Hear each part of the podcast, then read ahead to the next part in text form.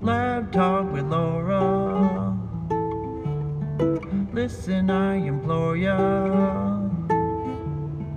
Won't never bore ya. Lab Talk with Laura.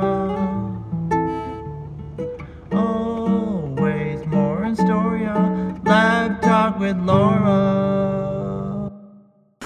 Welcome to Lab Talk with Laura. Today we're doing a very special episode. Um, we're going to have a different format where we're going to listen to some interviews that I did at a meeting that I went to in September. It was the meeting of the Southern California Earthquake Center, um, a really cool acronym, uh, SCEC, if you say it out loud.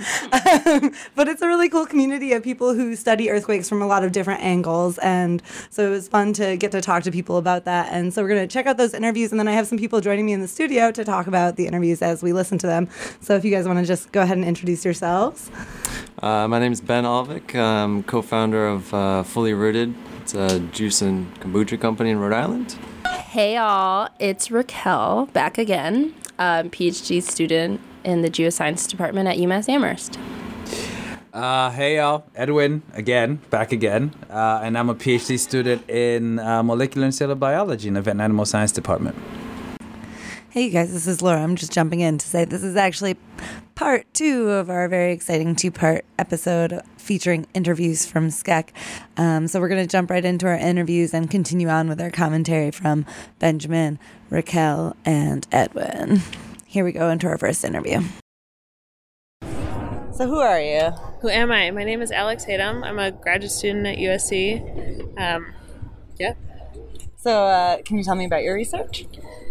Yeah, so I study active tectonics, active faulting, um, looking at the occurrence of old earthquakes through time um, and space. Uh, curious about how fast faults move and if they change their rate over time. So, do you look at specific faults? Where do you look at faults? Um, I'm usually looking at faults in New Zealand. Uh, I'm working on the Hope Fault in the Marlborough Fault System, um, but I'm also working on the Garlock Fault in Southern California. Okay, cool. Um, so, can you tell me about maybe what kind of stuff do you do when you go to look at a fault? Yeah, so when we go to look at a fault, um, we're trying to characterize its width, its fault width. So we're trying to see if it's just one strand or many strands. And then once we figure out where it is, we, like to dig holes that go across it. Sometimes the holes go um, perpendicular to the fault so we can see the layers that have been offset by the fault and we can count up how many earthquakes have occurred at this location. Other times we're digging holes that are more parallel to the fault through other landforms like channels or ridges that have been offset by the fault laterally. And then we can um, constrain how much the fault has moved and offset this feature after we look at it in the subsurface. Do you have a favorite place that you've gone to do field work? Like, what's it like to do field work? Um, doing field work is really fun. My favorite time in the field was um, actually when we got to go and map the 2016 Kaikoura earthquake. So I got the really great opportunity to go and map the surface rupture and measure offsets associated with that rupture. We were measuring offsets like up to 11 or 13 meters big and in horizontal and four or five meters tall, and it was just massive stuff you couldn't imagine. But we were seeing it with our own eyes, but it was hard to believe. Uh, it was just so cool. So where was that? That was in New Zealand. Okay. Yeah. Yeah. Cool. Um, that was kind of a special earthquake, right? Yeah, it was really cool. It was special because it involved so many different faults and it lasted a really long time. Yeah, it was a really complicated rupture and it went uh, all over the place on faults that t- usually don't have earthquakes to faults that have earthquakes frequently. So it involved many different kinds of faults. Uh-huh. Did you always know you wanted to study geology? No, I was an English major in college. Oh, really? Yeah. Yeah, I was an English major and I was trying to satisfy my science requirements. So I took an environmental studies course where it was like the first time I had ever been introduced to numerical modeling. And we did like a fake model in class, and people were modeling really interesting things like about the environment, about the class we were actually taking. But I made a numerical model about how to win the World Series and how to pick your best team to Uh-oh. win. Uh, win a win baseball games. And- Okay. and that was how I thought. Like fantasy baseball? yeah, like fantasy baseball before I understood what fantasy baseball was. Okay. Yeah, and Like so a computer model? Like yeah, it was a Stella model. It was like a like a box model of how to pick a good team. I I basically was really into baseball and thought that the Red Sox were going to win every year. And they didn't. and when they didn't, I was really disappointed. And I thought I knew a better way to run the team than the managers did. so, Okay.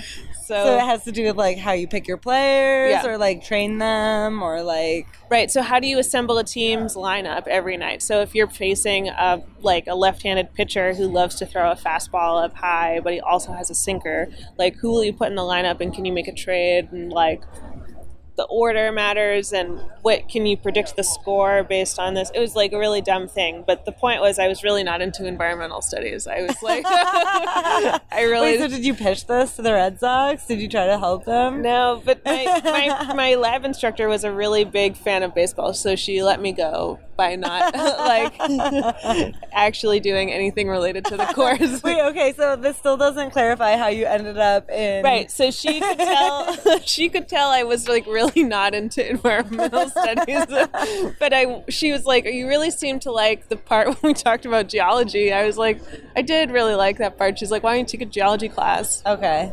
and see how it goes. And I just took one class, and it was like the rest was history. So I really enjoyed. Uh, I really enjoyed the subject. So I What ended up, about what about geology like won you over?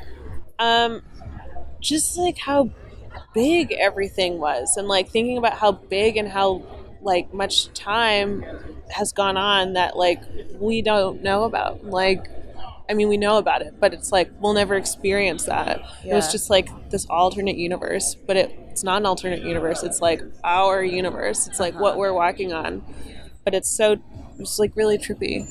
Yeah. Nice. So before we're done, I have one last task. Um, so in my radio show, we at the end of the show, we play a game called GTA. Guess that acronym. Okay. You can provide me with an acronym from your field, and I'll try to guess it. And obviously, I have a little bit, you know, I have a little background in uh, in in earth science, so I might have an advantage. But Right. Um, let's think. What about OSL? OSL, offset, slip, lever. no. No. Um. Wait. Wait. Let me try again. None of those words were correct. Okay, thanks for that for that hint. Um, um, is it it's geology related? It's geology related, said- yeah. Is it paleoseismology? Uh, it has to do with paleoseismology. It's a tool we use when we're doing Ooh, paleoseismology. um, oh, uh, I'm thinking like old soil layer. okay, you're on the right track. Am I? Yeah. Okay. It doesn't it doesn't stand for old soil layer, but it helps us date an old soil layer. um, ooh, ooh, um, uh, I feel like the L is luminescent. Yes. Um, yeah. Ooh, ooh, uh, How do we see things? Optical. Yeah. Uh, seeing luminescence. no, I don't. Stimulated. Oh, optical stimulated luminescence. Yes. Okay, so can you explain what that is? Yes. So optically stimulated luminescence is a is a geochronometer. It's a dating tool we use um, that essentially tells us the last day a grain of sand saw light. So it's this it's a um, burial dating technique. So what we do is when we have um, a hole or a trench uh, near a fault, we take a steel tube hammer it into the side of the wall. Um, so that way it's sampling dirt that's back there that's not seeing the light. Okay. And then we remove the tube, cap both ends of it, still leaving the middle like unexposed to light. Yeah. And then we go back to a dark lab that's like fully painted black, only has amber light, like a photography dark, room. Uh-huh. We open the tube, process the sample, and then we measure its um, essentially its state of luminescence. Okay. So we're measuring the amount of like excited electrons that are within the sand grain itself. How many electrons are like out of their preferred place. okay. And then you bleach the sample, you expose it to light after measuring what the background state was, and then you try to match the decay of um, the electrons falling back into their preferred state, uh, the luminescence factor, uh, or yeah, just watching the electrons reorganize themselves and see how much time would have had to have elapsed from the last time it saw light to seeing what you see now. Oh, okay. So you kind of like figure out how it behaves after seeing light, Right. And then that allows you to figure out how long it's been. Yeah, And how what's the time scale that you can measure it with that? Um, you can look at maybe a few hundred years ago Okay. to you can take it back to hundreds of thousands of years ago, but that's getting really old. I think about the oldest is maybe 250,000. Okay. But that's really dodgy and um, especially because we're doing single grain analyses, so we're dating individual grains of sand, but Uh-huh. dating like about 500 grains of sand per sample. Wow. So Oh, so does each grain of sand behave differently? each grain of sand behaves differently. Oh, so, wow. So you, you can imagine that, um, like a like a worm burrowing in the sand could take some grains of sand from a higher layer that's younger to an older layer that's, that's Oh. or a deeper layer that's older.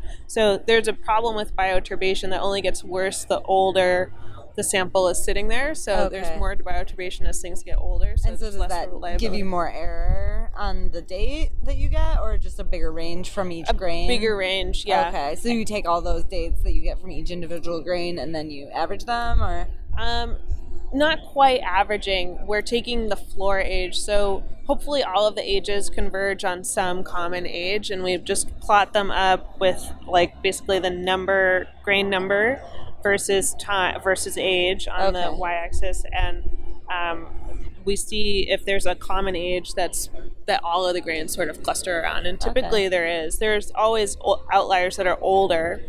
Um, sometimes it's hard to expose every grain of sand to the same amount of light, so there's incomplete bleaching. So it's like I mean, you could imagine having a landslide and depositing a lot of sand at the or a lot of material at the base of the hill, and when you go to measure the sand, you could think that not all of that sand saw light as it was falling down the hill. Maybe it was like underneath a Oh, boulder or yeah. something, or it was maybe so it in a looks shadow. older. It could look older than than, it actually is. Ah, okay, But typically, it works really well. nice. So it's been calibrated against radiocarbon, and radiocarbon is a really uh, solid geochronometer that's been used for many years, many tens of years, Uh-huh. and it works really well with um, with those samples. So dating using radiocarbon to data layer and then using IRSL or OSL to date the same layer, the ages are really similar. nice. Yeah. Wow, that's really cool. I've never, I, I didn't know anything about that. Yeah, That's really cool. awesome. Yeah. nice. Well, thanks so much for talking to me, Alex. Thanks for talking to me. Uh, my name is John Ebel. I'm a professor of geophysics at Boston College, and I am uh, a senior research scientist at the Weston Observatory of Boston College. Great. Um, so we're here at the SCEC meeting. Yes? Um, so maybe what's your relationship to the, the organization of SCEC? Well, I did my PhD in Southern California at Caltech back in the 1970s, so I trained on California earthquakes. Ah, okay. And even though I've been doing earthquake monitoring in the Northeast, you know, I need to pay attention to what advances are happening in, Mm. in other parts of the world, and the SCEC meeting is an obvious place to, to come learn about that. Yeah, nice. So could you maybe then tell me about what you've been doing in the Northeast? Well, I've been um, monitoring earthquakes, so trying to figure out where the earthquakes are occurring, uh, which geologic structures might be active, how often earthquakes occur, where big earthquakes might occur, um, trying to find out. You know what would happen in the future and inform things like, for example, seismic hazard models, um, help emergency managers prepare for earthquakes. You know which earthquakes might strike and how, what kind of effects might they have on the on the cities in the Northeast. Yeah, and so we don't typically think of earthquakes in the Northeast, right? Well, people know that there are earthquakes there, but they don't think of it as being as active as California, and that's mm-hmm. right. What I tell people is California is 100 times more active than New England. And so the way I explain that to people is I say, what they record in one year of earthquake monitoring in California, we have to wait 100 years to record the same number of earthquakes in New England. But most of the earthquakes are small in both places, and then a small percentage of them are much larger. Okay. And so, how does that infrequency affect the earthquake hazard? Well, the, the way it affects the earthquake hazard is the following uh, California averages a damaging earthquake once every probably three or four years. Uh, New England probably averages a damaging earthquake once every couple hundred years. You know, the last significant earthquake we had was 1940, centered in New England. Um, that was a magnitude five and a half, actually a pair of five and a halfs in in um, New Hampshire. Before that, 1904. Before that, you had to go back to 1755. So, in New England, we don't have an active plate tectonic boundary. So, why why are there earthquakes there? Why are there earthquakes in New England? That that's an interesting and intriguing and yet important scientific question. What we do know is that we have a plate boundary at the center of the Atlantic. We also have a plate boundary along the west coast of the United States, including California, the famous San Andreas Fault. And what uh, GPS monitoring has shown and what geologic studies have shown is that the interior of the plate is very slowly being squeezed. And there are lots of old faults, particularly in the Appalachian region, um, and then in, in other areas, the New Madrid seismic zone along the St. Lawrence River, there are old faults. And some of those old faults apparently are being reactivated in the squeezing. They're just old zones of weakness, and where the rock is weaker, it tends to fail more frequently or, or have a higher probability for failure. So that's, in, in a very general way, what causes the earthquakes. But why a damaging earthquake occurs at one place and not another place, something we can't explain yet. Right. It's and it's harder with that more sparse data set. I'm It's guessing. very hard with the sparse data set. I mean, every earthquake is a new data point for us. Yeah. But we have to literally wait hundreds of years to really collect the data we really need. And we're obviously not going to do that in the next year or two. Right. So, can you explain um, for somebody who might not have heard of it what seismology is? Yeah, seismology is, is the study of earthquakes, uh, where they occur, why they occur, what the physics are of the occurrences. So there's a lot of, of details we try to, to, to determine. Um, an earthquake is really a crack in the rock where the rock has slid. How big is the crack and how that relates to magnitude? How much sliding there was? What was the orientation of the crack? How does that orientation relate to the geology? Those are some of the technical questions we investigate. We'd ultimately like to be able to predict earthquakes if we could. We're nowhere near being able to do that given that we can't predict earthquakes, what we'd really like to be able to do is to just say, well, an earthquake most likely would occur on this kind of structure, that kind of structure, and the probability is once in a hundred years, once in a thousand years, once in ten thousand years. Mm-hmm. And then estimating how large of an earthquake is p- And possible. then estimating what the magnitude is. That's exactly right. So, for example, I participated in a study that was published a few years ago uh, where we did about a dozen or so what we called earthquake scenarios in different parts of New England, where we um, posed an earthquake happening of a certain magnitude. We predicted what the ground shaking would be, put that into a, a special computer program that assesses uh, potential for damage, and then we estimated what the, the amount of damage would be, loss of life, uh, injuries, etc. And that was then given to emergency managers who use that for planning. Yeah. You know, they need to know what kind of if we had an earthquake, what kind of emergency would would we be dealing with? Yeah. You know, are, are the hospitals going to be damaged? Are we going to be dealing with a few injuries? Or are we going to be dealing with thousands of injuries? People who lose um, electric power. You know, Yeah. in California, it doesn't matter what time of year the earthquake occurs, the weather's pretty nice. Yeah. You lose electricity in New England in January when people need heat, when Yeah. people need light, uh, hospitals have to function, and that's a, a very serious situation. yeah. So, you told me you have a book coming out soon? I do have a book that I've written. Uh, it's it's called um, New England Earthquakes: The Surprising History of Earthquake Activity in the Northeast, And what I do is I really summarize what we know about the earthquake history, the largest earthquakes that have occurred, going back right to 1638, right after the Pilgrims landed. That was the first significant earthquake that was felt in the region. Where was that? Uh, that I we don't know where it was centered. I think it was centered in central New Hampshire Oh, okay. but it was felt all through the Massachusetts colonies and Connecticut and Rhode Island, and it was felt along the St. Lawrence River, and um, really scared people.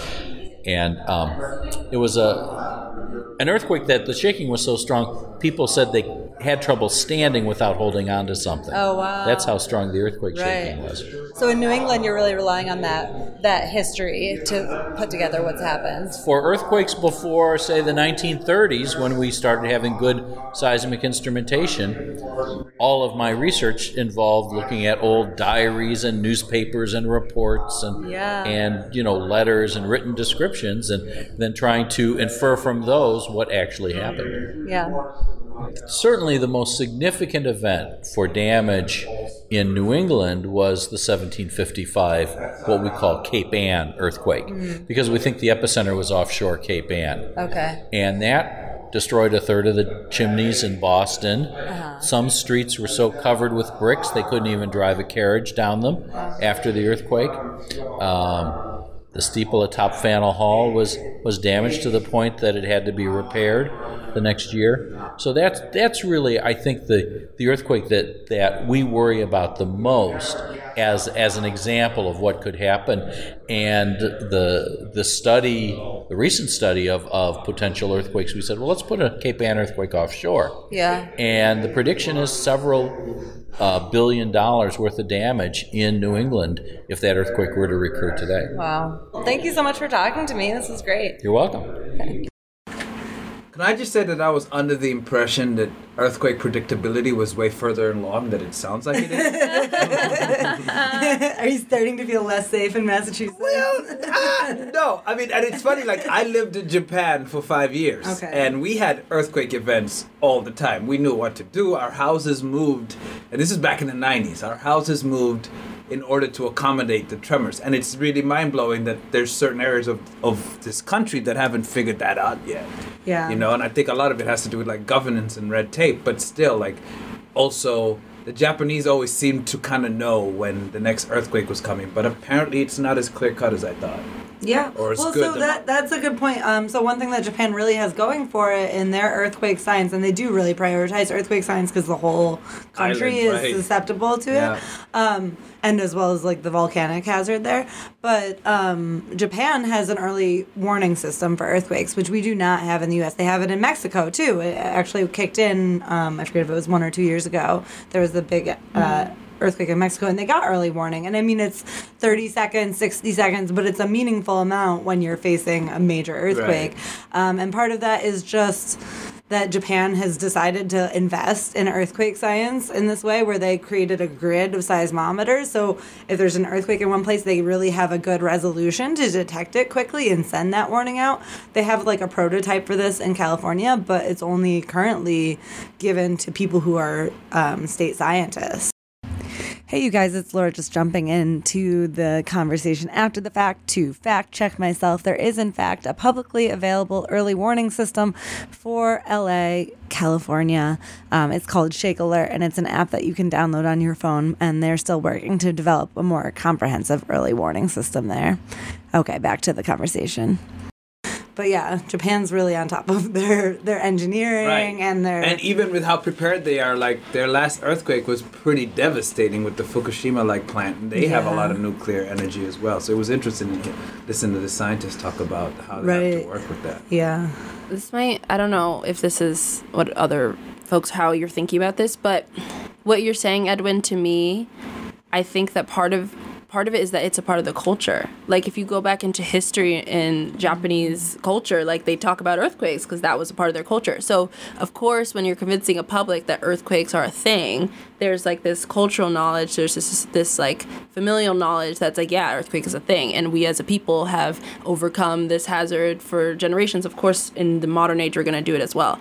But this really touches on I don't mean to be negative about this um, scientist research, but they talk about the first recorded earthquake, and they are in association with when white people first came to this country. I'm sure there's a wealth of knowledge from native and indigenous folks in this country who lived here about the history of Events, earthquakes yeah. and the history of those hazards. So I wonder if our reluctance to be really afraid of earthquakes is tied to the fact that none of us were like from here, and so we don't have that that knowledge from the past that this is something we have to be worried about. That's a really good point. Mm. But also, like we've, I mean, there's famous stories of like massive earthquake events in this country, like the one in San Francisco. Like, mm-hmm.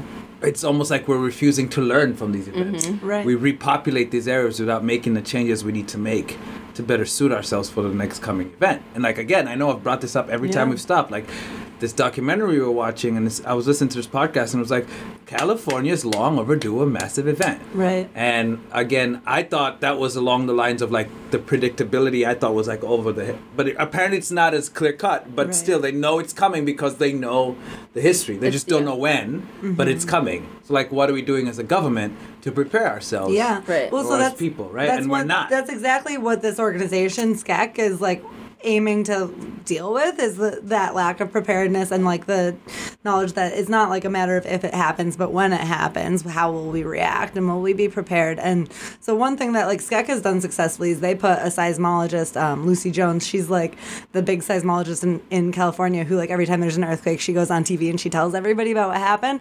But she spent a year in the mayor's office in LA trying to interact with people around policy and infrastructure to make to figure out what would happen in LA if there when there is a big earthquake, you know, and to actually put more science into the policy. Right, and and at, at, along the same lines, the question now becomes how receptive is the general populace and these politicians and lawmakers who are not necessarily skilled in these fields.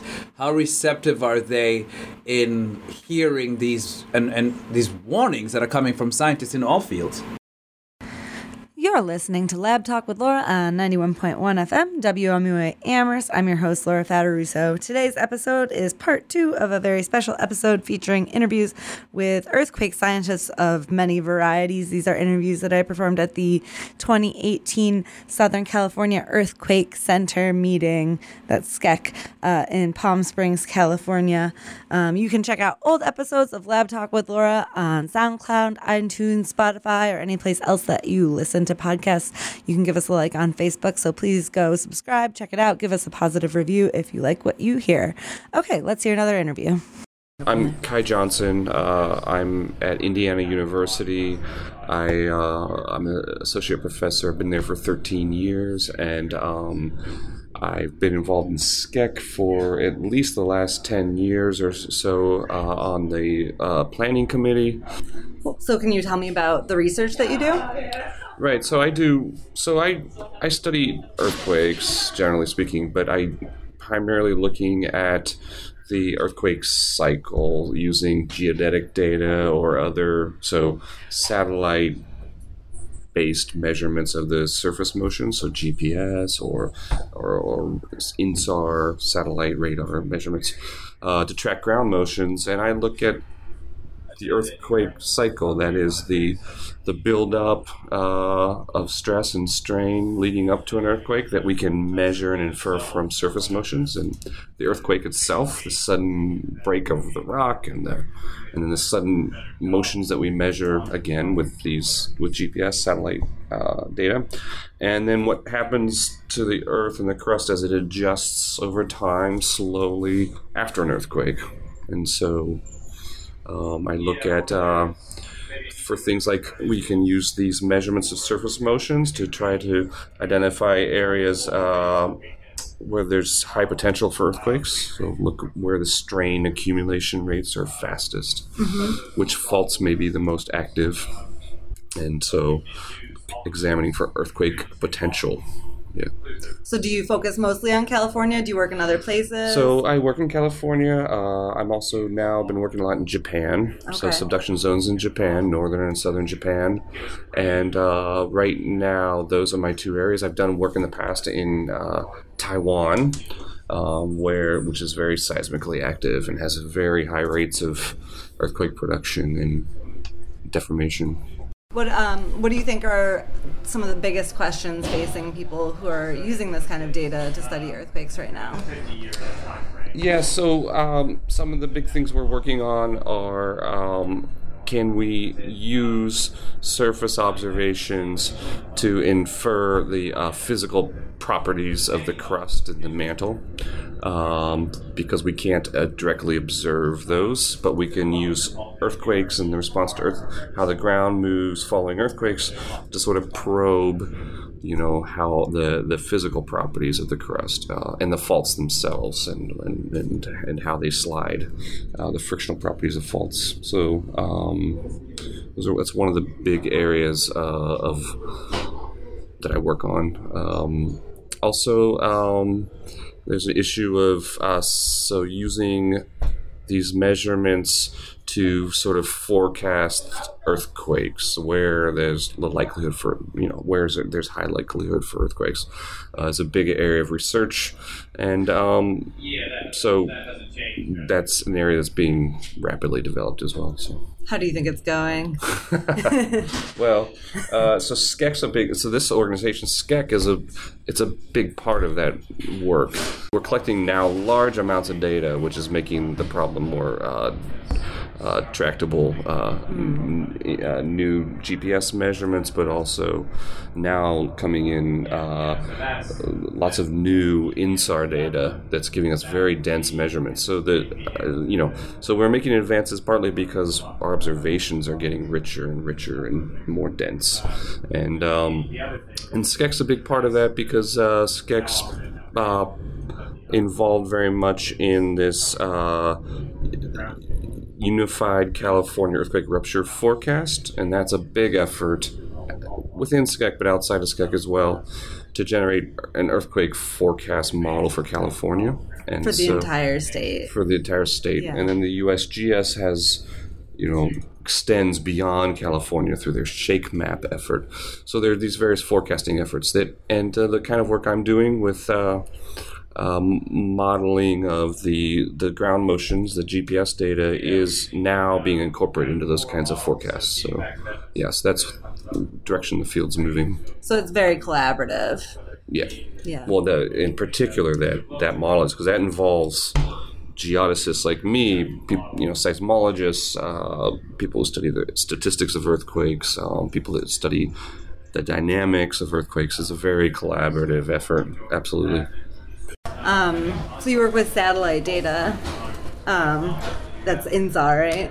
INSAR. Yeah. INSAR is satellite-based radar, so you're you're bouncing radar signals off the ground surface and recording the returns and, and getting distance measurements. Yes. And so is that that data is becoming more and more abundantly available, or Oh, absolutely. There's uh, new satellites up now that are uh, designed specifically for um, tips for this for this um, application, and so they're designed with high repeat time. So now there's we used to have to wait a couple weeks before a satellite would return to a spot to get a repeat measurement, but now it's something like it's something like a couple days. okay? So And yeah, then, so we're getting much more frequent measurements, which is allowing us to get, you know, higher resolution measurements of motions, but more frequent, high density and time.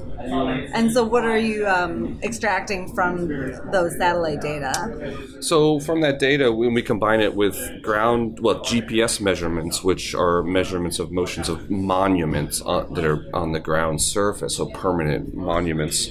So those have a certain, you know, more accuracy, uh, but far fewer of them than you get, far fewer measurements than you get from the the, the INSAR. Anyway, so we're combining those to get uh, much more detailed measurements of the distribution of strain of the Earth's surface. So that's the dist- that's the, you know, the measure of the deformation of their surface, um, becoming much more dense now, and uh, that allows us to compare uh, more more precisely with where earthquakes are occurring, earthquake distributions, and these will be, lead to these better you know forecasts for where there's a potential for a future earthquake because we have better, more more dense measurements of the surface deformation, the surface strain. And you said so. Sometimes you look at the satellite data from actual earthquakes, the the moment of the Sure, earthquake. and or- then and then the same kind of data are are fantastic f- when you have an earthquake, you get these very you know very large sudden displacements that are recorded, um, and then we can use that to infer where the earthquake happened, how big it was, you know what the distribution of the slip was on the fault, and where in the crust that happened. But also then continuing to watch the surface motions for ye- well days, years, and then you know now decades after an earthquake, we see the Earth's crust slowly adjust to those earthquake stresses. So the earthquake loads up the crust, and then it slowly you know recovers over t- over these longer time periods, and that tells us something about the Earth's Earth's structure and its material properties. That's very important for understanding this earthquake cycle, this repeated, you know, earthquake events over time. hmm And um, are all earthquakes recorded by satellites, or is it kind of a chance thing? If if a satellite happens to be pointed in the right spot, obviously you don't know exactly when and where an earthquake Right. So the the beauty of the INSAR is that we can capture earthquakes all over the globe, even in places we don't have, you know, stations on the ground where people are recording with GPS. And so this allows uh, us to study earthquakes that occur quite remotely, you know, uh, uh, or um, and and and with these re- return times of satellites of now a couple days, you might have to you might not be able to look at what happens. You will not be able to observe uh, any deformation that's going on for for for in, in a day or two after the earthquake. But we still capture, you know, measurements before and after the earthquake, and so we can get a really good idea of what the surface deformation was during that event. So, and then, you know, where there's dense GPS data in many places in California, for example, there's continuously record. We continuously record the positions of these these monuments, and so you, when there's an earthquake, we can actually do uh, rapid solution. You know, every second, track the motion of the ground during the earthquake itself, and and, and watch the ground motions in time through an earthquake and then continuing on after the earthquake.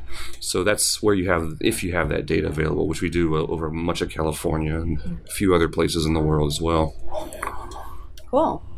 Um, well, is there anything else that didn't come up that you want to talk about? So that kind of summarizes what I do. And, Okay. Yeah. Cool. Um, so the last thing is on my show, um, the the way we end every show is a game that I created called GTA. Guess that acronym, um, which kind of addresses the fact that there's lots of acronyms in Ah, that's funny. science. Yes. And normally I have a, a co-host who's a who's not a scientist, Uh-huh. who's a comedian actually, um, who we make them guess the acronyms. But I obviously I'm doing the interview. And, Uh-huh. um, so I, do you want to give me an acronym to try to guess? Obviously I might you know I might have a little bit of a extra knowledge since I do. Uh, well, one tech acronym. I actually used was the UCERF, right? Mm-hmm. Okay. Um, I think you told me what it means. oh, so Maybe- UCERF maybe, is, um, uh, maybe it's it's U C E R F, yeah.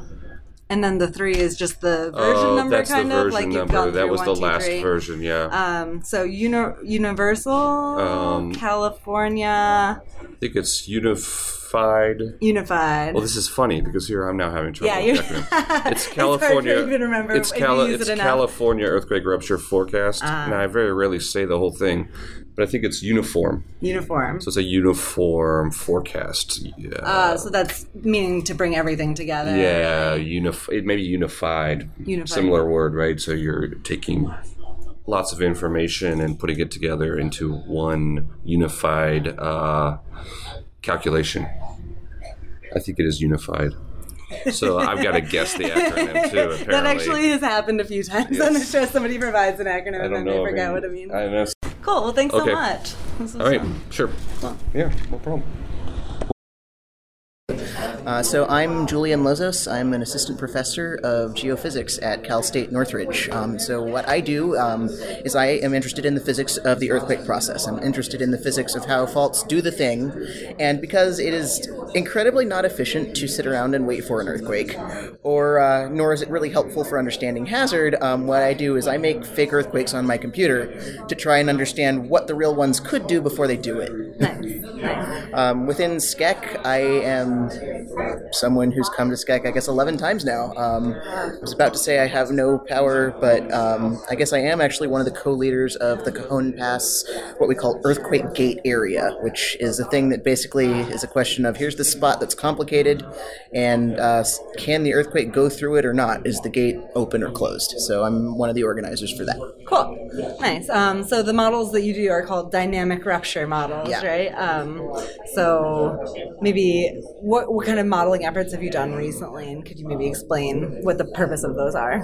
So, uh, dynamic rupture modeling it captures the fact that everything is moving super duper fast in an earthquake. So, I know that most people, when they hear earthquake, they think of just the shaking. But from my standpoint, the shaking is actually a symptom of an earthquake. Um, an earthquake, from my standpoint, is a fault, which is a plane of weakness in the Earth's crust. It's like a ribbon cutting down into the Earth.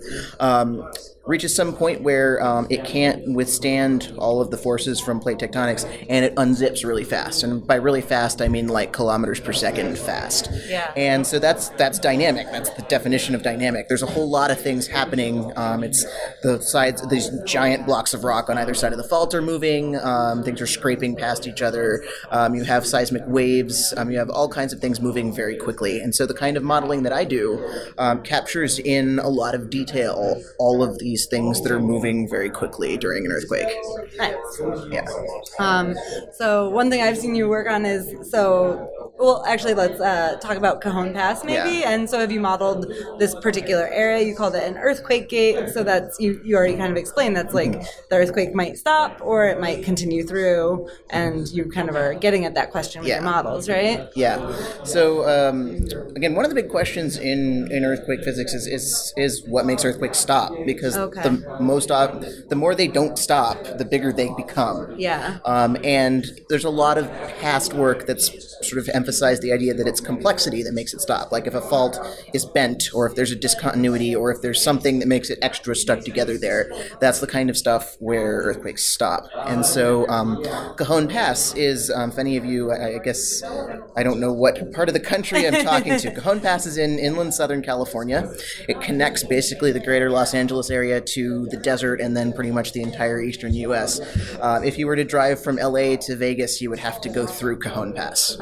And um, it is a, narrow mountain pass that is uh, basically where the San Andreas Fault goes through, and then the San Jacinto Fault, which is a young, really active fault. It's uh, it's it's a baby. It's only about a million years old. Um, In is- geologic time, Yeah, it's, it's a ba- baby, may- yeah. maybe it's a pre-adole- hyperes- hyperactive pre-adolescent. It's the most active fault in California. But it um, these two faults come together, um, and one of them, the San Jacinto, kind of branches off from the San Andreas. And then there's also a gajillion other smaller faults and slower moving faults that are there. And the question is, um, you know, because there's so much complexity there, and because the San Andreas and San Jacinto are both really major faults, can earthquakes do they stop there? Do they keep going? Can they be on more than one fault? Um, and so that's um, because this is a, an area where there's so much going on, and there's a lot of existing research, um, and also because again, there's freeways that go through there, railroads, water lines, gas lines, power lines, you name it, that supplies LA. It goes through there and it crosses these faults. So there's a lot of interest in it. Um, most of the existing Cajon Pass research is again is observational. It's about what is there, where are the faults, how fast are they moving, when did they last have earthquakes. But from my standpoint, like as someone who makes models, I want to get at like, okay, so if this is what's happening, what physics can contribute to possible earthquakes? Um, so I'm not trying to predict an earthquake. Um, nobody can do that. Um, but what I'm trying to figure out is what kind of earthquakes can happen then there. There's no when component to what I do, just what. Yeah. Um, so what I like to do um, is use all that I can from the existing data. Like, okay, you have a shape of a fault. Oh, you have a sense of what all the forces acting on the fault are. Oh, you have a sense of the rock around the faults. Oh, you have a history of earthquakes that might have happened there in the past. So these are all things I can use to put into my model, and which then does all of these really horrific differential equations, and uh, gives me some answer about earthquake size and slip. And then I can compare that to other observations to see if it makes sense. Because you can make a model do anything. You can make it so big you'll feel it on the East Coast, but that's not realistic. Okay. Um, so by looking at the observations that exist, I can try to make sure my models are doing things that look like that, and then are doing realistic physics. Nice. And so there's sort of within that, in my mind, two approaches. One is um, constrain it by matching stuff we know happened.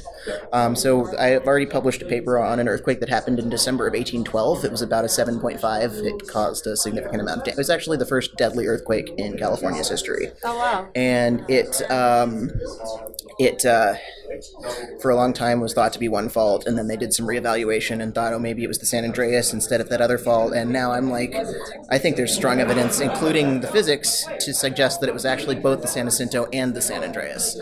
Um, and so I was trying to like tune my model to match the geologic observations for those faults, and that's what happened. Is it made this thing that looked like what we know about 1812 and happened to be two faults. Yeah. Um, but then, so I can make my models do realistic things by trying to match specific earthquakes. But then once I know that it has kind of realistic things, I can start to work on scenarios like what could happen if it started there, what could happen if it started there, what could happen if the, the stress there was a little higher or a little lower. Right. So- and then you look at like the directions and Yeah. yeah. Yeah. Um, so when you talk about constraining it based on what happened in that earthquake, like are you just talking about where people felt it? Because there's not a lot of data from Yeah. that, right? So I- Outside of human reporting, I'm guessing. Well, there's geologic data Okay, about that right. earthquake. So um, there's a lot of paleoseismic data, which is, um, if, you know, if paleo paleontology is digging up dead animals, uh, paleoseismology is digging up dead earthquakes. It's Yeah. going and slicing into a fault and seeing where the ground surface was broken Okay. in the past. Yeah. And so there's a, a really good record of where that happened and about how much uh, the fault moved in um, 1812. But the problem is that the resolution of paleoseismology, unless there's some other like very clear marker, like with 1812, it's super clear because there's trees that got affected by the earthquake, and their tree ring for the year of 1813 is really screwed up because of the 1812 earthquake. oh wow. Um, but for uh, just from paleoseismology, you can't tell things that were only a couple years apart. Uh-huh. And so the, the question that got me interested in that is so you have there's three fault strands in that area. There's San Andreas, the northern San Jacinto, and the central San Jacinto, which are separated actually more than the San Jacinto is separated from the San Andreas. Um, and there were two big earthquakes. There was one in 1800 and one in 1812. So, and there's paleoseismic evidence for an earthquake in the early 1800s on all three of those faults. But there's only two earthquakes. Okay. So one of them has to have been on two faults. Yeah. And so that's sort of what got me interested in that. Nice. Yeah. Um, I mean, then I also do use uh, reports of damage, um, especially in, in that area. You're looking at Spanish missions, but that's actually kind of a more um, regularized building than you can than a lot of things uh, because they're all made of adobe. They all had very similar construction styles and materials. Um, but then and then another thing that I can use to constrain it is is actually um, things called precariously balanced rocks, which are exactly what they sound like. They are rocks that are perched, and you would think they had fallen down in earthquakes, but they didn't, which means that there hasn't been an earthquake strong enough to knock them down. Yeah. And so, like by comparing the ground motions from the model to uh, the, the rocks and to the missions and to what felt reports there are, I was able to go okay. Um, so the physics of the model allowed several possible scenarios, but when I compared it to all of that stuff, um, one of them made a lot more sense than the others for that specific earthquake. But that's but then again, that's looking at one specific earthquake. The others are all still like physically plausible things that we could consider for scenarios for Yeah. other earthquakes. Right. That's pretty Yeah. cool though that you can take all of that and kind of say this is the most Yeah. plausible thing that happened Yeah. 200 years ago. It was a really fun thing to do because I got to be a detective in addition to a scientist. I got to read historical records and look like, okay, what did break? What did you feel? You know? nice. Nice. Um, how did you end up in this field of study? So that that is a convoluted story. Um, so I was actually always interested in the Earth and how it does things and how it got the way it was when I was little. Yeah. Um, I was always I was I mean when I was like four or five, I was super into volcanoes and everyone thought I was going to be a volcano scientist. Um, but I've been interested in so I've been interested in this for a long time, but I've also had a lot of other interests in my life. And so um, I actually my undergraduate degree and first masters are in music. Oh, wow. Um, and uh, then I, so again, I did. I, I'm originally from the East Coast, and then I moved to California to Oh, where- do uh, from the the, Washington D.C. area. okay, cool. And I moved to California for music school. Any particular subset of music? Composition. okay, cool. Yeah, haven't written anything in 11 years. um, but uh, yeah, so I, I moved to California for music school, and right after I sent that, yeah, I'm going to go to California, I accept, um, was the centennial of the 1906 San Francisco earthquake, which was big enough news to be on the news in Pennsylvania, which is where I was in undergrad. And I was like, I'm going to die in an earthquake. I need to read about this so I don't screw up. Um, and then it was one of those things that once I, re- the more I read about it, the more I wanted to know, and the less afraid I became. But also the cooler I thought it was, the more questions that I had, and I realized some of these questions that I had still haven't been answered. And actually, some of them, those questions I wondered about even when I was first learning about that. Um, like, well, that fault is shaped weird. What does it do? That's like kind of still what I'm doing. Yeah. Um, but uh, yeah, so I moved to California, got interested in that. Um, music school was kind of burning me out. It was kind of making me not want to listen to music ever again. Uh, and uh, then I flipped my car off the freeway and went, okay, um, I'm not dead. What am I going to do now? And I decided, you know, I'm going to go for it. I'm going to switch. Wow. So very convoluted. well, I'm but, glad um, that you survived that. that was, and that was a bad day. that sounds. Yeah. Yeah. Uh, yeah, upside down in a farmer's field. Oh my goodness. yeah. Okay. Wow. That is not recon- not. That is not the story I expected. Yeah, I would say if you're got into this considering a career change, um, don't wait for something like that to decide. Yeah, but it made you. It, it clarified for you what yeah, you really wanted to yeah, do. because I'd your already, life. yeah, because I was really enjoying reading about that and going to like see these faults that were so close to where I lived, Yeah. and then it was like, you know what, you know, music school's making me not want to do music. Like even before I had that accident, I was thinking, you know, I'll take a break after this masters, Yeah. and then I went straight into a completely different masters, and I'm still And here. it worked out Yeah, it's It worked. worked It was out definitely well. one of the best decisions of my life. That's awesome. yeah. Wow. Cool. Um, well, is there anything about your research that we haven't touched on that you want to talk about? Um, I mean, we've gotten to the gist of a lot of what I do just in talking about Cajon Pass and in talking about 1812. Yeah. Again, I'm really interested in just understanding um, what makes earthquakes happen the way they do, what factors control the size and location of earthquakes.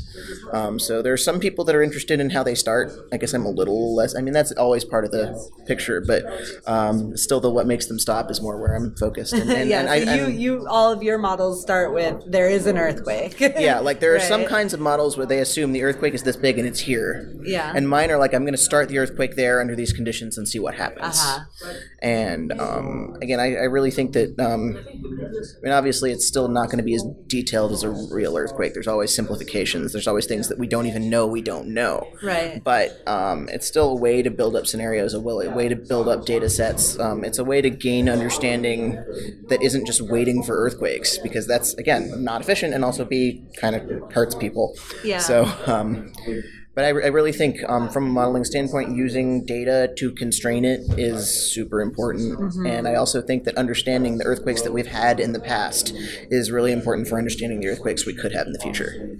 So, Nice. yeah. Cool. Thanks so much for doing this interview. Thank it was you. really that fun was talking fun. to you. It's fun. Mike's on. Okay. I have a really basic question, the d- definition question. So, when folks talk about active faults, is that like a gray area that defines that, or is there like a really hard definition? That's a really good question. So, um, it is definitely a gray area, and sometimes people make mistakes and they think a fault is inactive and then bam, an earthquake comes through, and you find out that fault was not inactive. And like um, one of the earlier interviewers talked about triggered earthquakes, and so those are happening in the Midwest in a place where most of the faults are considered inactive, but you can go activate reactivate it. Yeah, By drilling exactly. Well, so they were reactivating them by injecting fluids into them. Yeah, Fracking and all that Yeah. So, related, what is the utility of having that distinction? How does it help you study earthquakes to divide them that way? Right. So there's faults all over. You know, in New England here, I could take you a couple miles away and we could look at a fault. And that's a place where there were earthquakes 200 million years ago when Pangea was breaking up.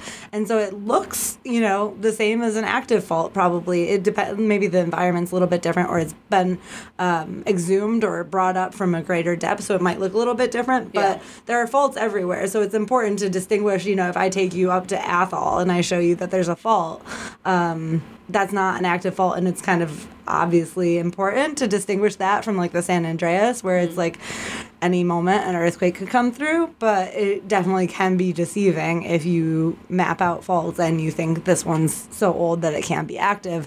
Faults are I think Julian said this they're pre-existing weaknesses. Mm-hmm. So they broke a long time ago they do something called healing. So it does like you know a fault kind of fluids come through and new minerals come through and so it becomes less weak over time but it's still a weakness. It's still a place that the earth broke so it's more likely to move on that fault than it is someplace that hasn't broken before. Mm. So they can be reactivated. So i don't know the value of distinguishing be- i mean i think it's the same with volcanoes. You could you know it's important to think about what's active and what's mm-hmm. not so you could know where to put your focus but it can that terminology can kind of deceive you too into being feeling like safe Yeah. when But you can when it may also be go backwards and try to define what makes something active and what makes something not. And that would be important in the distinction as well. Understanding what a fault, like you just said, how you can reactivate different faults and Yeah. why were they inactive before, right? Right, right. So they generally become inactive because an area becomes less tectonically active, and that's something happening over millions and Millions millions, of of years, years. yeah. It's not something that happens overnight. Um, a fault will there. There's what we you know have fast and slow faults. So Julian was saying like the San Jacinto is a young active fault. So that's a new fault that formed in the last like two million years, which is young for faults. Um, you know, the San Andreas has been active for I think like something like 20 million years, um, but that new fault is like getting going so it's probably going to continue to slip faster and faster because it's accommodating a stress that wasn't being accommodated before mm. versus some parts of the san andreas could be slowing down because there's not as much activity there. And that's such a long scale process that it's a little bit hard to parse that out but you can like with paleoseismology they might say like oh the slip rate here was actually higher 2000 years ago. Like the fault was moving faster than it is today. And that's something you could look at with gps today. You can kind of try to parse out how fast some faults are moving and there's limitations to that too but yeah I have another question. Uh, What I thought was really interesting about this scientist talk is he was more interested in why earthquakes stopped. right right? And that got me to thinking: if he gets a better understanding of that, uh, is it is it something we can use as a tool to stop earthquakes or build around areas that will stop an earthquake so that we're safer because of it? That's a really interesting thought. And it reminds me of Raquel was asking the other day too, like, why don't we just like make the earthquake happen so we have control over it, right? like Right. and so it's kind of the answer I think for both of those is the same is it's so complicated. We don't we might try to get at understanding why they start or why they stop, but we could not possibly engineer to stop an earthquake and ourselves. that leads me to my next question: Is that, and it comes also with the modeling of we can never really predict when an earthquake is coming. Right. Is that because of our lack of technology and tools to understand it, or is it something like in protein modeling? There's certain proteins, like the ones I work with, voltage gated channels are so massive, and their and their binding sites are.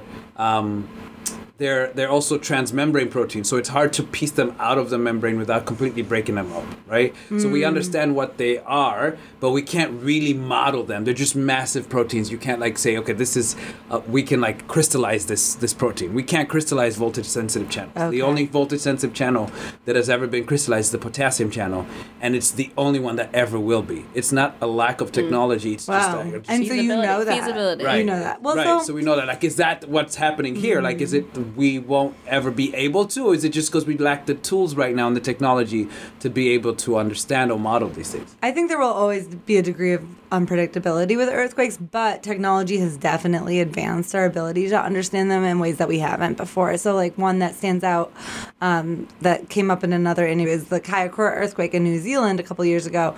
Um, this relates to the active fault inactive fault thing too that ruptured 17 different faults and was an earthquake unlike any scientist had ever observed before. And it was also observed by satellites. And so we had like a really detailed data set of exactly what happened. It was observed by satellites it was uh, observed by seismometers it was observed by gps stations. And all of that data together gave us a much better understanding of how something that complicated could happen. And they had the paleoseismic data they had really good data but is you can't tell when you look at it like i think somebody mentioned you know was this one earthquake was it five earthquakes? It's really hard you don't have the resolution to say oh this was one earthquake that happened in one year or five earthquakes that happened in 10 years, you know? Um, that's like a level of resolution they just didn't have. But we continue to develop better and better models and understandings, but there's just a limit to how much we can possibly observe. So I think I think earthquake prediction will continue to improve and absolutely one of the things that improves is our ability to say how big is this like how big of an earthquake will hit this area but exactly when no no but like like Japan and Mexico, we could implement early earthquake warning if we invest in creating a network of seismometers that will give us the resolution of data to Yeah. do that kind of timely prediction too.